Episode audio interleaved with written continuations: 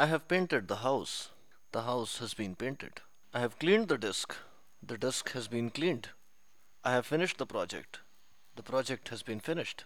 The mechanic has repaired the car. The car has been repaired. The PWD have built the bridge. The bridge has been built. Somebody has stolen my wallet. My wallet has been stolen. In all of these sentences, we see a present perfect tense sentence which is then changed into a passive voice present perfect tense sentence. So, I have painted the house. Present perfect tense sentence. The house has been painted. Passive voice present perfect tense. When you are using a passive voice present perfect tense sentence, what do you do? You have has been or have been plus verb third form, and that's what it is.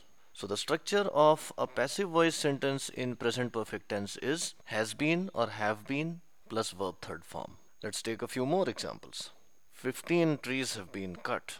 17 lions have been poached in this jungle. The invitation cards have been printed. The room has been cleaned. The window has been broken. These are simply present perfect tense sentences narrated in passive voice. Passive voice sentences, the core idea is that the action is more important than the doer. And as we've just seen, the structure is has been or have been plus verb third form. Let's take a couple more examples. Let's take a couple more examples. The washing machine has been fixed. The Sharmas have been invited to the party. The clothes have been ironed. The car has been damaged in the accident. The police has been called. Remember, has been or have been plus verb third form.